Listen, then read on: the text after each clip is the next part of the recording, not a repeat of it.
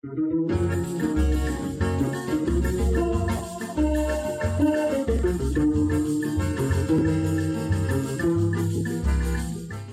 bom dia para você que mandou um helicóptero militar dar o rasante que não deu no STF em uma escola.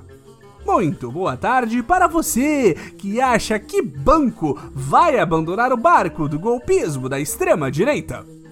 E muito boa noite para você que tem data e hora para começar um golpe de Estado. Este é o Boletim do Globalismo Brasileiro, seu relatório semanal sobre a luta do nosso capitão contra as forças comunistas do bombeiro Ricardão e do presidente não corno. Toda semana a gente traz para você aquilo que nem o seu grupo de Zap Zap mostra. Então, não saia daí!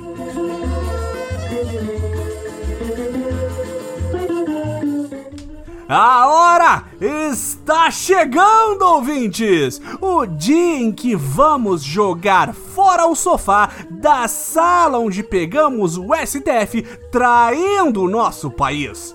Isso mesmo, o 7 de setembro está logo ali!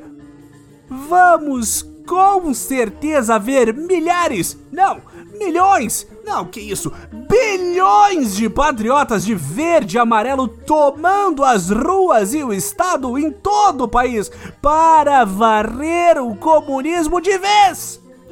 Quase nas últimas de seu mandato, nosso capitão ainda não conseguiu arrancar os comunas, mas me falaram no Zap Zap que com essa manifestação eles com certeza vão sair fugidos pela janela de tanto medo.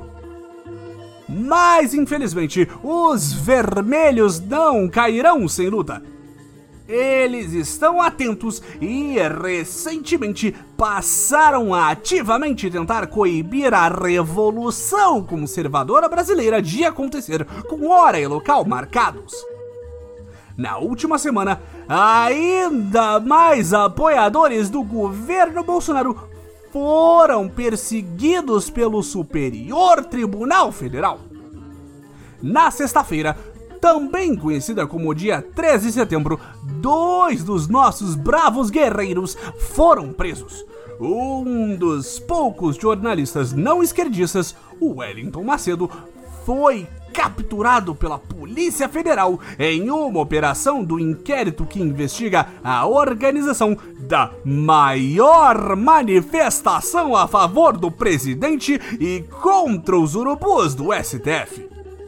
O Wellington, inclusive, já trabalhou no Ministério de Bolsonaro, mais especificamente o Ministério da Mulher, Família e Direitos Humanos. E foi preso a pedido do careca de capa preta do STF, Xandão de Moraes. E Macedo não foi o único a ser perseguido, patriotas. Se vocês se lembram do nosso episódio sobre os ataques cruéis do STF ao vovozinho simples e sertanejo milionário Sérgio Reis, irão se lembrar do caminhoneiro com nome de personagem da novela das oito, Zé Trovão Trovão é uma das lideranças dos caminhoneiros bolsonaristas e estava no comando da paralisação anunciada no áudio vazado e depois negada pelo sindicato oficialmente.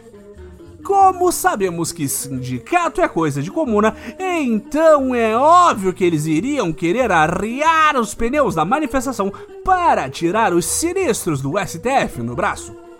Trovão e Macedo foram proibidos também de postarem nas redes sociais, mas como grandes cavalheiros da verdade e paladinos da justiça, seguem desafiando a lei e participaram junto de lives incitando o povo a atos violentos na última terça-feira, segundo o maldito STF. O trio Trovão, Panela Velha e o deputado Otônio de Paula foram inclusive proibi-los pelo tribunal de comparecer às manifestações. E todos sabemos o que os homens de bem fazem com definições jurídicas, então esperamos ansiosamente pela presença do trio nos protestos a favor do governo. Nosso guerreirinho das estradas, inclusive continua foragido da polícia corrupta, mas já mandou seu advogado mentir que só irá se entregar depois da manifestação. Onde será que Trovão estará nesta terça, patriota? Não fazemos a menor ideia! Mas a perseguição continua, patriotas. E o mais grave é a mordaça que querem colocar nos maiores apoiadores do capitão: os policiais militares. O governador que tem fetiche em usar peças de tamanho menor do que o necessário, João Dória, foi o primeiro a punir um comandante da PM que postou um vídeo convocando a todos, inclusive a seus subordinados diretos, a comparecer nas manifestações da próxima terça só porque o regulamento da corporação diz que policiais da ativa não podem participar ou promover manifestações políticas, agora querem mandar suspender? Onde está a liberdade de discurso, patriotas? E daí que ele chamou o governador de São Paulo de cepa indiana e incentivou atos violentos contra o Supremo? No Brasil de Bolsonaro, isso é tão comum quanto genocídio e desmatamento, minha gente. Essa investida do calcinha apertada é apenas mais um passo e uma escalada para tentar quebrar o apoio das polícias ao presidente. Mas claramente não vão conseguir. De acordo com um levantamento feito pelo Folhetim Vermelho O Globo, apenas oito estados devem punir policiais que forem à manifestação. Além disso, de acordo com uma pesquisa do Fórum Brasileiro de Segurança Pública, cerca de 27% dos policiais militares interagem com posts feitos por páginas do que os pesquisadores chamam de bolsonarismo radical o maior dos pleonasmos. Nas polícias civil e federal, as porcentagens são ligeiramente menores, 13% e 17%, respectivamente. Só porque um a cada quatro PMs ativamente interage com o extremismo neopentecostal de direita, os comunas agora estão com medo? E agora não é mais nem possível colaborar financeiramente com o movimento patriota junto com os pedidos de prisão da Patotinha pro capitão, Xandão proibiu as doações por Pix para o site Brasil Livre. O dinheiro arrecadado seria usado para ajudar a pagar viagens e acomodação de manifestantes que quisessem engrossar as manifestações. Mas a sagacidade patriótica falou mais alto e os organizadores simplesmente criaram outro código do Pix para aceitar os depósitos.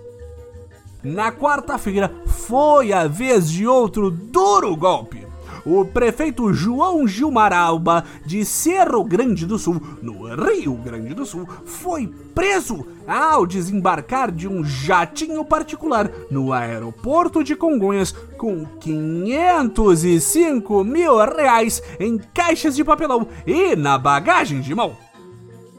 Isso é um absurdo e uma perseguição, ouvintes!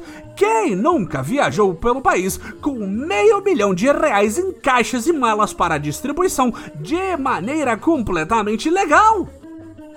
Mas se eles acham que isso pode atrapalhar os planos nem um pouco golpistas do governo, podem tirar o cavalinho da chuva.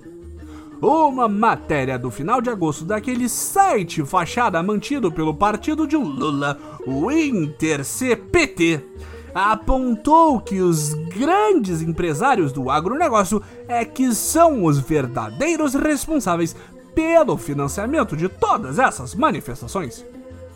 E esta movimentação é completamente orgânica, ao contrário do que é plantado pelos empresários.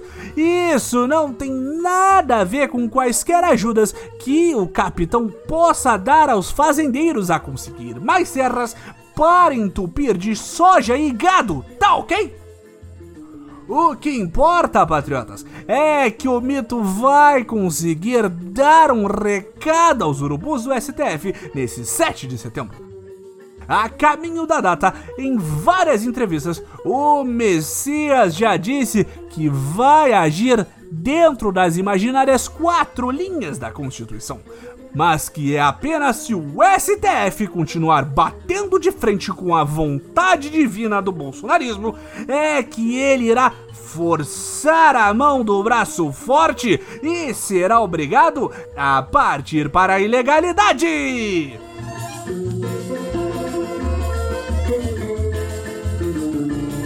Esse foi o nosso Boletim do Globalismo Brasileiro para a semana de 6 de setembro. Envie sua sugestão ou crítica para nosso perfil em arroba boletimp no Twitter e fique ligado em nossas próximas notícias globalistas. Se possível, ajude a espalhar a palavra do Boletim avaliando nosso humilde programa no Globalista Apple Podcasts, cometendo um patriótico compartilhamento de nossos episódios e considerando apoiar nossa campanha de financiamento coletivo em padrim.com.br barra Boletim do Globalismo Brasileiro. Tudo junto! E lembre-se, perseguição que precede o esporro, acima de tudo, Brasil! Acima de todos!